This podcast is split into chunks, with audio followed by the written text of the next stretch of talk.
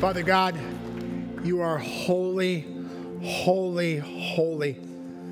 That describes your character, and worthy is your name. Worthy to receive praise and glory and honor, for you have created all things. And by your name and by your work, they exist and they were created. So, Lord, now as we come before you and open your word, we pray, God, that you would uh, move in our hearts, prepare us to hear what you have us for us today, and make us willing not only to listen, but to take and apply and leave changed because of the work of your Spirit. We pray in Jesus' name. Amen. Amen. Well, take your seats, and while you're doing that, get your Bibles out and open them up to uh, 1 Kings chapter 18 as uh, we continue in our series, A Journey of Fear and Faith. You know, there are literally hundreds of things that people are afraid of. As a matter of fact, if you do a Google search about phobias, uh, you can go through and they're alphabetically all listed out. And there's hundreds of things that people are afraid of. Um, a specific phobia involves an intense, persistent fear of a specific object or situation that's out of proportion to the actual risk. Uh, some of the most popular phobias would be, uh, for instance, uh, mysophobia. That's the fear of germs. And if you have this phobia, you're the person who's always washing their hands over and over again. And uh, you're the person who uses a piece of paper towel to open the door to get out of the washroom. And uh, you're just afraid that you're going to get something and you have this fear of germs. Or claustrophobia is a fear of small places. Or astrophobia is a fear of thunder and lightning. Or cynophobia is a fear of dogs. Now, acrophobia is the fear of heights. I got that one a little bit. Ophidiophobia is the fear of snakes, and arachnophobia is the fear of spiders. And those are some of the most common fears that people have. Some of the weirder fears that people have. Sorry if you have any of these, but uh, turophobia is the fear of cheese. Some people are afraid of cheese, like cheese can do something to you. Somniphobia is the fear of falling asleep. I'm usually more afraid of not falling asleep. But some people are afraid to fall asleep. We talked to a lady last night who said she actually had that, and it was because she had some things that were undone in her life. And um, at one point before she was saved, she was afraid she would die in her sleep. And so uh, she had that as a phobia. Um, coulrophobia is the fear of clowns, hylophobia is the fear of trees. Here's one. Nomophobia is the fear of being without mobile phone coverage. You see, and some of you have that one. When, when you see the little bars go down on your phone, you start to panic about uh, that's the fear of not having mobile phone coverage. Um, ombrophobia is the fear of rain, and pogonophobia is the fear of beards. People are afraid of beards. Um, now, my wife doesn't have this as a phobia. She just has this as a thing right now. It's baseball season. You get into the playoffs, and, and the guys refuse to shave because they're afraid they'll lose if they shave or whatever. You got these, these bushy gorillas up there now playing. And uh, so she would prefer they would just shave. But some people are literally afraid of people with beards. And so if you have one and you see people skirting around the outside of the room or the, the, the lobby afterwards, it's because they're afraid of you. And uh, um, fears, phobias, we all have them. No matter what the specific phobia you have, it's likely to produce some reaction. Some of the reaction that happens for people is uh, sweating, rapid heartbeat, tight chest, difficulty breathing, feeling nausea, dizzy, even fainting. Uh, everybody has fear. And uh, as we take a look in our series here about uh, faith and fear, or fear and faith, uh, we understand we all struggle with things. And today we want to focus on a man who really struggled with some fear in his life and how God worked uh, to help him to overcome that. We find it in 1 Kings 18. So let's stand together. We want to honor God as we read his word. And I'm going to start at verse 1. After many days, the word of the Lord came to Elijah in the third year, saying, Go show yourself to Ahab, and I will send rain upon the earth. So Elijah went to show himself to Ahab. Now the famine was severe in Samaria. And Ahab called Obadiah, who was over the household. And now Obadiah feared the Lord greatly, and when Jezebel cut off the prophets of the Lord, Obadiah took a hundred prophets and hid them by fifties in a cave and fed them with bread and water. And Ahab said to Obadiah, Go through the land to all the springs of water and to all the valleys. Perhaps we may find grass and save the horses and the mules alive and not lose some of the animals. So they divided the land between them um, to pass through it. Ahab went in one direction by himself, and Obadiah went in another direction by himself. And as Obadiah was on the way, behold, Elijah met him. And Obadiah recognized him and fell on his face and said, Is it you, my lord Elijah? And he answered him, It is I. Go tell your Lord, behold, Elijah is here. Let's pray. Father, we thank you for the word of God that we hold in our hands and that we can read and that we can understand. We pray, Lord, that you would lead and direct us uh, through these moments as we open it and study it, that Father, our, our ears would be careful to listen. You would give us minds to be able to understand. But, but then, Lord, you would change us. You would change our hearts that we would leave from here different or ready to live out what we learn. Father, we pray that your Spirit would work in us and then, God, through us. For the fame of our Savior, Jesus, we pray this in his name. Amen. Amen. All right, you can take your seats.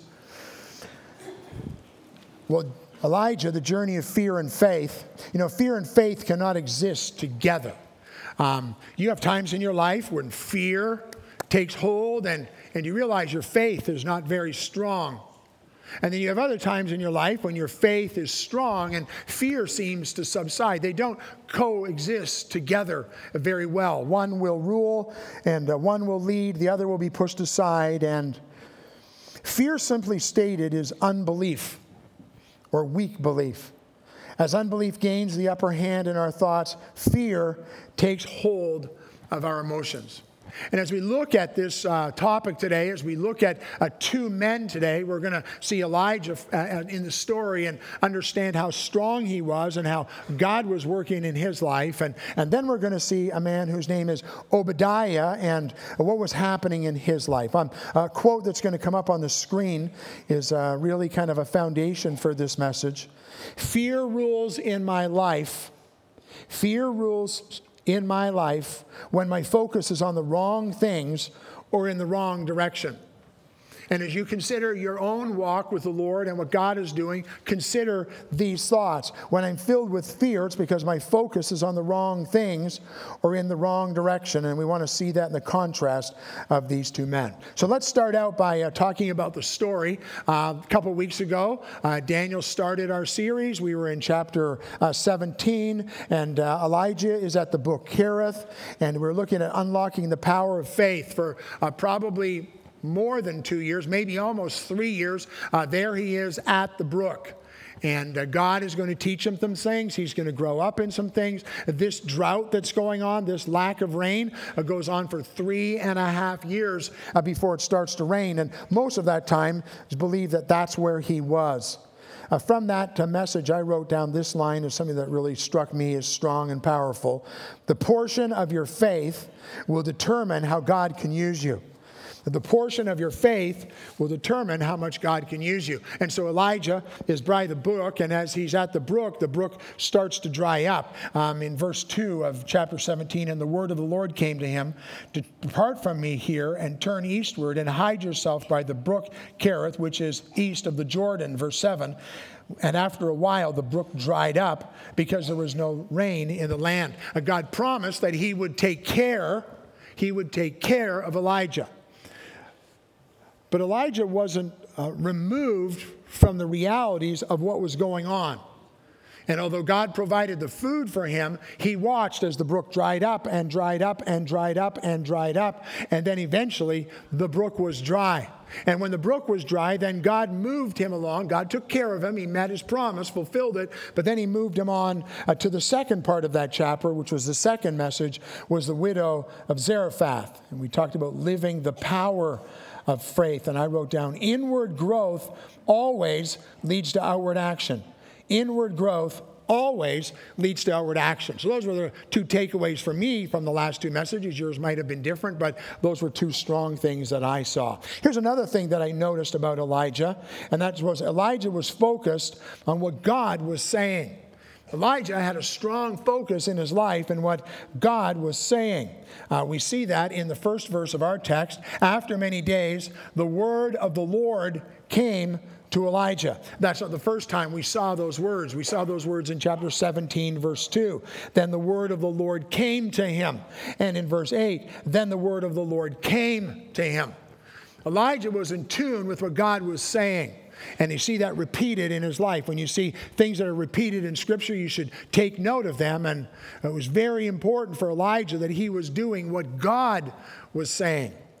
Uh, David learned about that in the 119th Psalm says, I seek you with all my heart, verse 10. I meditate on your precepts, verse 15. I have hidden my word in your heart, verse 11. All of these things revealing the importance of God's word and listening to what God is saying to you. And so, my question for us as we launch into this first part of the message is when was the last time the word of the Lord came to you? The word of the Lord came to Elijah. The word of the Lord came to Elijah. The word of the Lord came to Elijah. When was the last time the word of the Lord came to you? You know, I'm fearful sometimes that some people, the only time they open their Bible is when they get to church on Sunday. And then it's closed again until the next Sunday. And then we feel like, why isn't God speaking to me? Why don't I have a, a spiritual walk like I see with some people? But we're guilty of never opening the Word of God and we're never hearing what God is saying to us. I, I wrote down three things, three reasons why I think we don't hear from God. Um, here's the first one you're not listening. You're just not listening to what God says. You know, I've said this to you before. It's kind of a, a time to admit some things in my life. And uh, I'm, a, I'm a great hearer, I'm a terrible listener. Um, Sue will tell you that. Um, she comes into the room, and sometimes I say to her, honey, you got to get my attention, like grab me by the cheeks and just hold my face. And Because um, I hear it, but I'm not listening to it. Uh, you can come to church and you can hear it, you can hear it, but you're not truly listening. You're not trying to understand how it will change your life.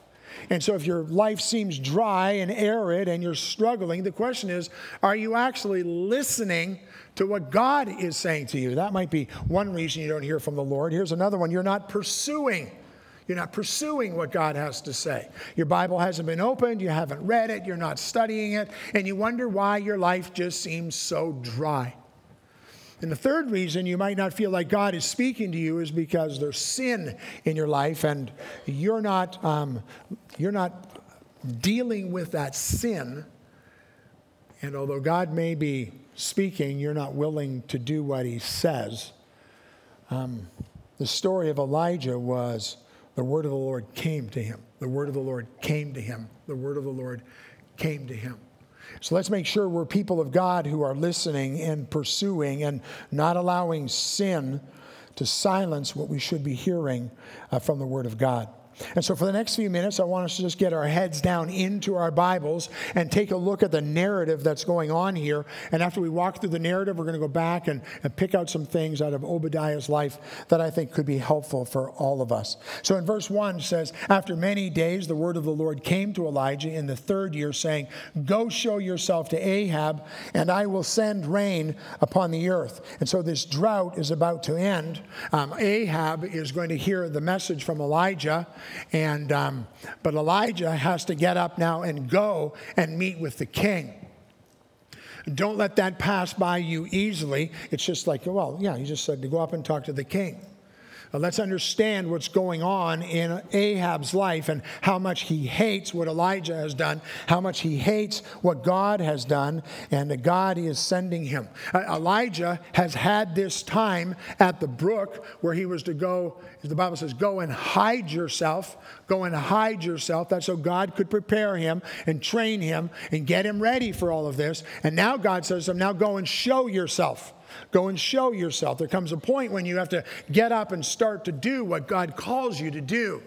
It's no longer time to hide yourself, it's time for you to go out and show yourself. Show yourself to Ahab. Verse 2 So Elijah went to show himself to Ahab. Now the famine was severe in the land. That helps you to understand the weight of what Elijah is being asked to do, but because God has prepared him for it, he's willing to do whatever God calls him to do. Now we come to a part in the passage, it's really a parenthesis that helps us to understand some background. Uh, verses 3 to 6. And Ahab called, Ahab called Obadiah, who was over the household. Now Obadiah feared the Lord greatly. And when Jezebel cut off the prophets of the Lord, Obadiah took a hundred prophets and hid them by fifties in a cave and fed them with bread and water. And Ahab said to Obadiah, Go through the land to all the springs of water, to all the valleys. Perhaps we may find grass and save the horses and the mules alive, and not lose some of the animals. So they divided the land between them to pass through it. Ahab went in one direction himself, and Obadiah went in another direction by himself. In this parenthesis, uh, there's some great things that uh, we need to see. First of all, we're introduced to this man, Obadiah. Obadiah's name meant servant of God or worshiper of Yahweh. There are about a dozen times you see the name Obadiah in the Bible. As far as I can tell, none of them are really connected. They're just 12 different Obadiahs. Uh, but this Obadiah, God calls to do something that is very diff- difficult and hard to do. But in the text, he's described with one quality. One quality. Now, Obadiah feared the Lord greatly. Well, that'd be great if that was said about you. But that'd be great if that was said about me. The one quality that this guy has is that he feared the Lord greatly. Now, we're going to see some struggles he had. We're going to see some pain he went through. We're going to see a lot of fear in his life. But in his heart, at the core of who he was, he feared the Lord greatly. The next verse talks about Jezebel, who's on a murdering spree. Uh, and when Jezebel cut off the prophets of the Lord, Obadiah took a hundred prophets and he hid them. Pastor, how do you know that she was killing them? It just says, it doesn't say that there. It cut them off. We'll go down to verse 13. Has it not been told, my Lord, that I what I did when Jezebel killed the prophets of the Lord? How I hid a hundred men of the Lord's prophet by fifties in a cave and fed, fed them with bread and water. And so he takes a hundred of these prophets and he takes them away. There are about two thousand caves in that area around. He hides them and he takes care of them. Um, that's what he was called to do. That's what he did. And then Ahab says to him, We got to go out and find some water, and we got to find some springs. We got to find some land so that the horses and the animals will not be destroyed. We see a picture of Ahab who's seeking for grass when he should have been seeking for God. Ahab is so wicked. The, this drought is brought on because of the sin. And he's out trying to solve the problem on his own. And instead of seeking the Lord, he's seeking after a solution. I do that sometimes. You do that sometimes. We got this thing in front of us and it's hard. And what do we find ourselves? I'm going to solve this problem. I'm going to solve this problem. And instead of seeking after God, we seek after a solution that we think is going to be better. And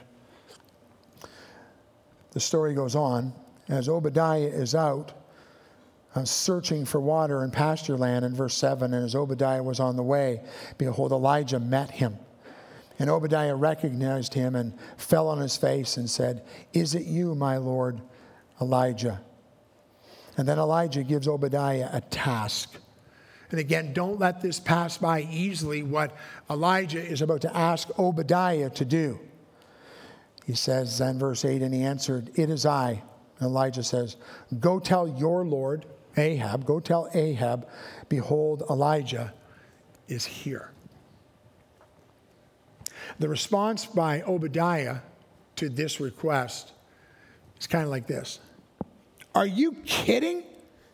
You want me to go and tell Ahab that you're here? I don't think so. Bad plan. Elijah. Now, that was the way I worded it. Let's see exactly what he said in verse 9. And he said, How have I sinned that you would give your servant into the hand of Ahab to kill me? If I go, I'm as good as dead. I don't think you understand how serious this guy Ahab is. Obadiah is afraid. He says in verse 10 As the Lord your God lives, there's no nation or kingdom where my Lord has not sent to seek you. Ahab was on a, uh, on a rant. He's out to find Elijah, and Elijah is going to be killed. And, Ahab, and Obadiah is going to be, I am not going to be the one uh, to deliver the message. Uh, this is not going to be good for me. What is it you want me to do? I'm afraid. Not only that, he goes on and he says, um, The Lord has sent me to seek you. And, and when they would say, He is not here, he would take an oath of the kingdom or nation uh, that they had not found you. And so Ahab was out going from kingdom to kingdom looking for this guy Elijah. And when they would say, He's not here, he would make them take an oath. So Obadiah knows all of this. And that oath would be if he's found in your kingdom, you're going to pay. I'm going to come back. And so Obadiah is afraid. He's afraid. Verse 11 and 12, and now you say, Go and tell your Lord, behold, Elijah is here. And as soon as I have gone from you, the Spirit of the Lord will carry you, I know not where. And so when I come and tell Ahab and he cannot find you, he will kill me, although I, your servant, have feared the Lord from my youth. And if Ahab is not ruthless enough, I'm not um, sure that you'll even show up, is what Obadiah says. And he goes, If that not enough, what about Jezebel? In verse 13, has it not been told you, my Lord, what I did when Jezebel killed the prophets? Like I stuck out my neck I stuck out my neck just to take care of the prophets. And now you want me to go into a situation that is certain death. Verse 15, and Elijah said, As the Lord of hosts lives before whom I stand, I will surely show myself to him today. And I love this verse. And so Obadiah went to meet Ahab and told him. And Ahab went to meet Elijah. And when Ahab saw Elijah, Ahab said to him, is it you, you troubler of Israel? And he answered, I have not troubled Israel, but you have, and your father's house, because you have abandoned the commandments of the Lord and followed the Baals. Obadiah is afraid to go because he's afraid he will die. And Ahab um, meets with Elijah, and Elijah speaks the truth to him. Elijah goes, Ahab says to Elijah, You are the troublemaker. You are the one who caused all this. And he's blaming Elijah, blaming Elijah, blaming Elijah when the blame lands squarely on him. It's like the kid who fails their math test and blames the teacher. Right? But they didn't bother to study, they didn't bother to prepare. That's what um, Ahab is doing. And I just love how Elijah, with confidence and boldness and courage, speaks the truth. A great parallel passage you should read sometime this afternoon or tomorrow is Psalm 27 1 to 3. The Lord is my light and my salvation. Whom shall I fear? The Lord is the stronghold of my life. Of whom shall I be afraid? When evildoers assail me to eat up my flesh, my adversaries and foes, it is they who stumble and fall. Though an army encamped against me, my heart shall not fear.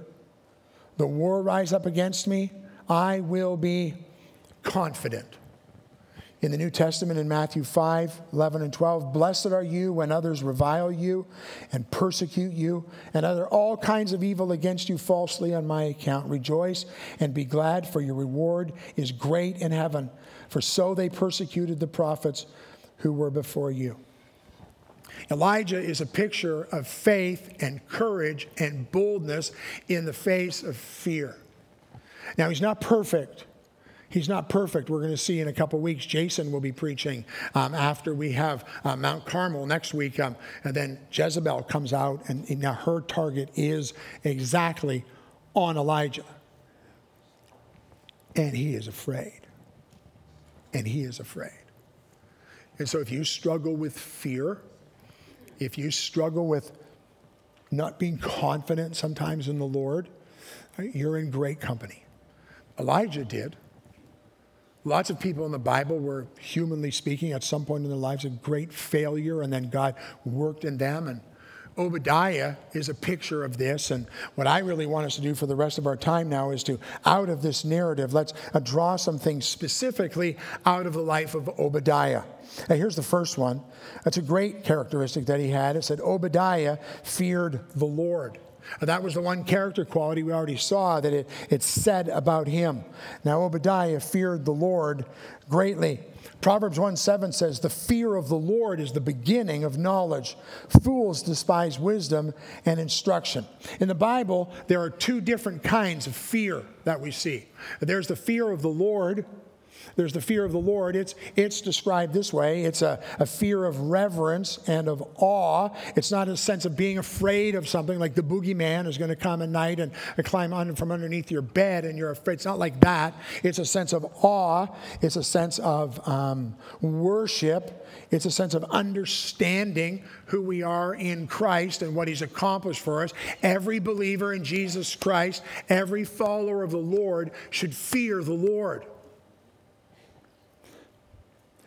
You get the opportunity on your face before God to talk directly to the King of the world, to the creator of the universe. And we should do that with a proper kind of fear, a proper kind of reverence, a proper kind of respect. That's the fear of the Lord.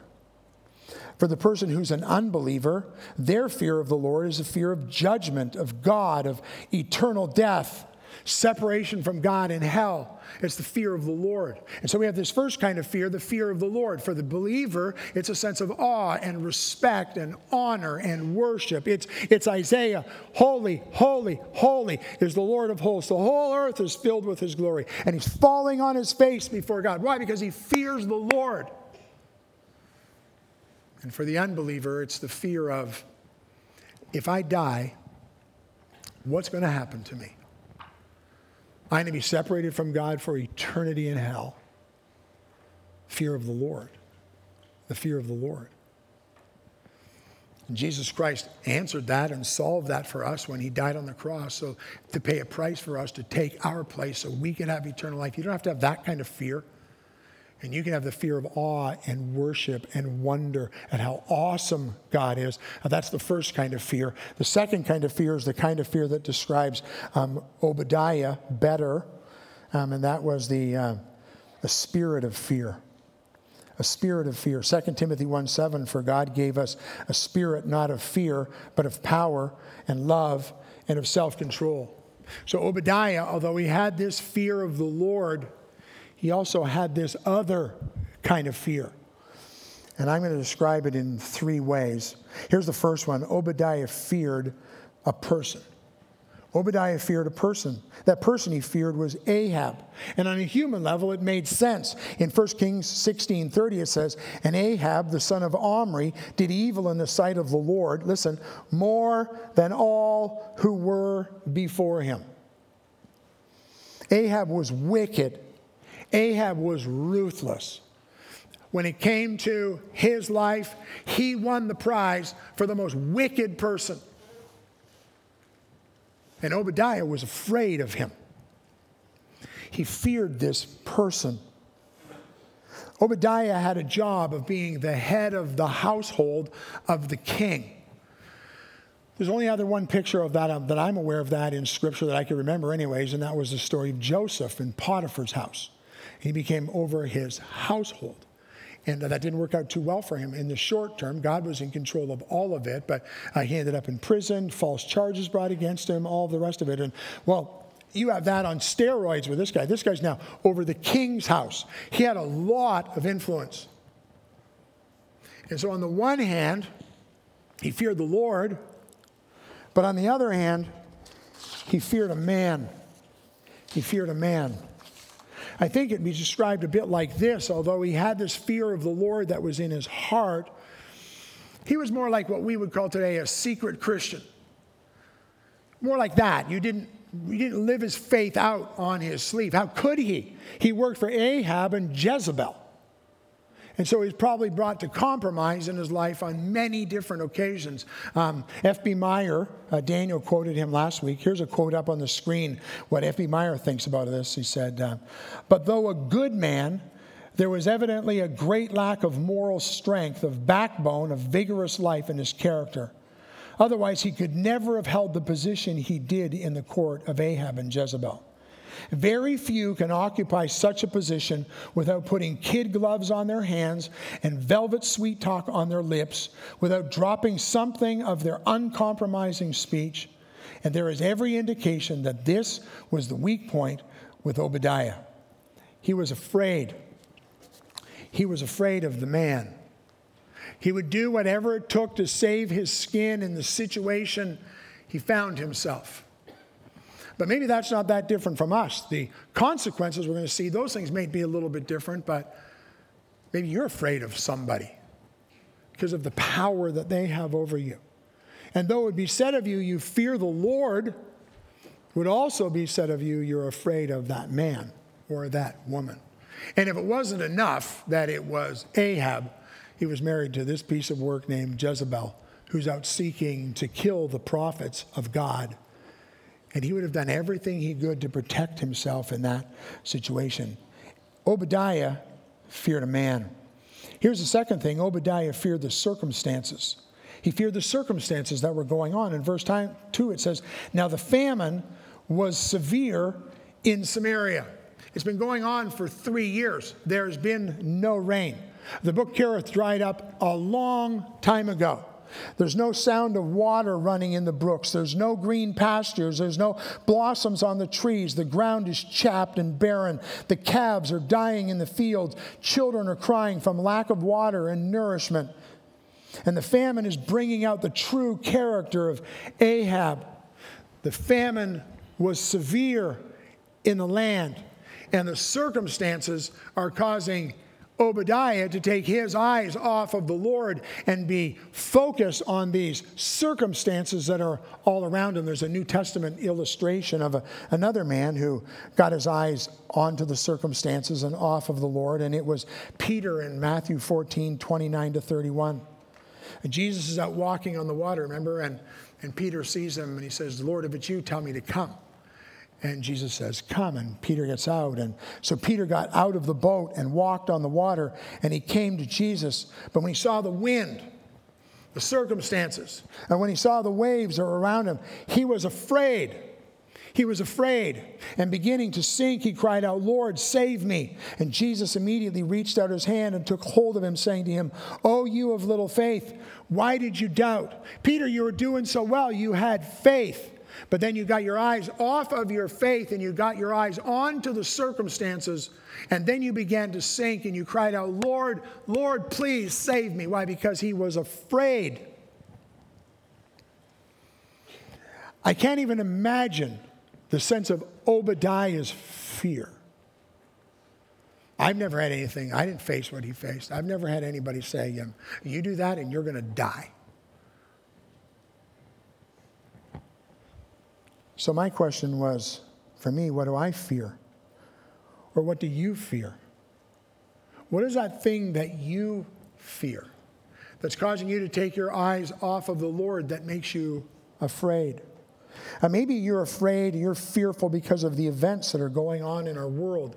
You see, the way that our, our society around us is collapsing and less and less about the Lord and more and more about self. And world events. Maybe you uh, look at what's happening in the wars and rumors of wars, and you become paralyzed by fear. Maybe your job situation is not as solid as it used to be. I talked with a man in one of the other services, and uh, he was just talking about the things that he's afraid of. 99% of them never happen, won't happen, but he finds himself filled with fear. Uh, maybe your housing situation, you find yourself overextended. You're not sure how you're going to pay the bills. Maybe there's something going on in your family. Maybe you're a mom or a dad and, and one of your kids is going sideways and you're filled with fear. Maybe you got a health report back and you're filled with fear. Maybe your finances aren't like you wish they were and the security is not the way it used to be. Maybe you're afraid if I stand for the Lord, I'm going to lose a position that maybe would be available to me. Or, or maybe you're afraid of the future you're afraid of the future. You go, yeah, I'm okay now, but I'm not sure what it's going to be like. I'm, for some in the room, I'm not that very far from my pension, and I'm not sure if there's going to be enough to go around. And It's funny, I got in the mail just about a week ago from uh, Service Canada my uh, notice that I can apply for the Canada Pension Plan. This is for old people. I'm not old people. But when you turn 59, apparently they start to tell you how you can start to get your pension if you want it. I don't intend to for as long as necessary. But, um, you know, some people are really worried about that in their life. And they're filled with fear. They're filled with fear. Or maybe your fear is talking to your friend about the Lord Jesus Christ. Or maybe your fear is talking to a family member about the Lord Jesus Christ. And you're so filled with fear.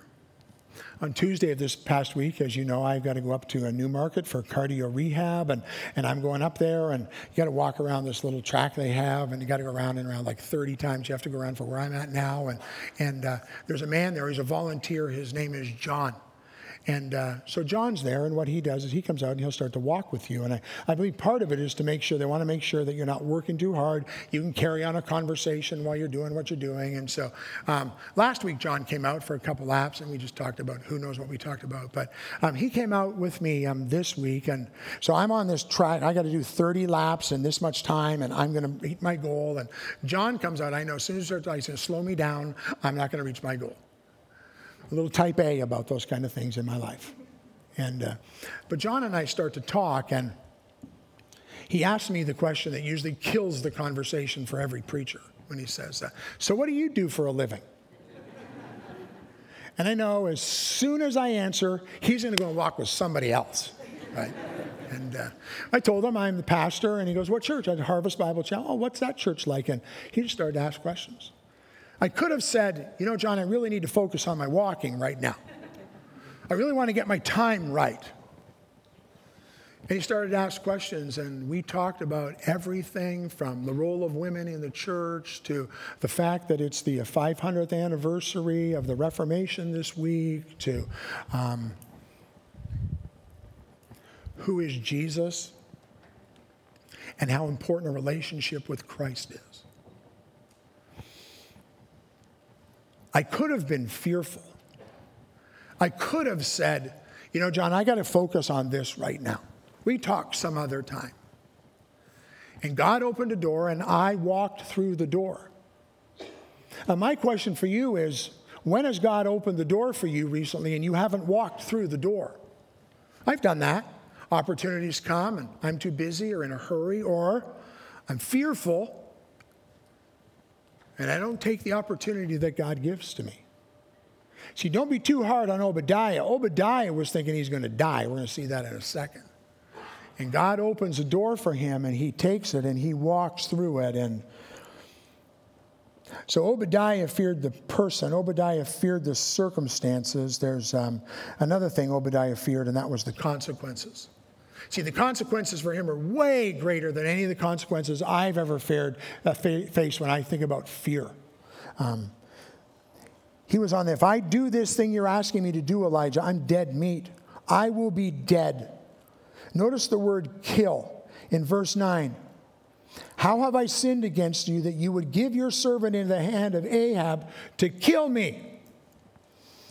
Verse 12, he will kill me verse 14, he will kill me. I get it why he was afraid. I get it. I don't get it why I'm so afraid. I have the best news there is to offer in a world that has no hope. And I'm afraid. And you're afraid. He will kill me. Now, that's what he faced. The kind of pressure we face is I might lose a friend, I might lose a promotion, I might lose my employment, I might even lose my family because they will desert me. And Jesus said in Matthew 10 28, and do not fear those who will kill the body, but cannot kill the soul. Rather, fear him who can destroy both soul and body in hell. So even for Obadiah and the, the pressure he was under, The Lord Jesus would have said to him, You don't need to fear the person who can take your life. You need to fear the one who controls your eternal destiny. That's where our focus needs to be. And God helping us, we would get our eyes set on the right, the right thing here, on the right purpose, on what God has called us to. Don't fear the one who could just take your life. Fear the one who can send you to hell. For the person who's in the room who's never trusted Jesus Christ, your fear needs to be for your eternity, not for your position, not for your power, not for prestige. Your fear needs to be when I stand before God, will I be right with Him? And the only way we can be right with Him is to be right in a relationship with Jesus Christ. I put my faith and trust in Jesus Christ alone for my salvation. That's where my hope is. That's where my trust is. Believe on the Lord Jesus Christ and you will be saved. We are so focused on these 70, 80, whatever years we have, and we lose sight of what's really important. Don't worry about the person who could take your life. None of us are being called to that right now, by the way, that I know of. Don't worry about that person. You worry about the one who controls your soul soul and your eternity, and you have never trusted Christ, be careful, be so careful what you are seeing is important, what you are putting your hope in, and finding yourself one day before God with no hope and being sent to hell. Believe on the Lord Jesus Christ and, and be saved. But, follower of Christ, the consequences of our fear the consequences of our fear are we're not, we're not standing for the Lord. We're like Obadiah.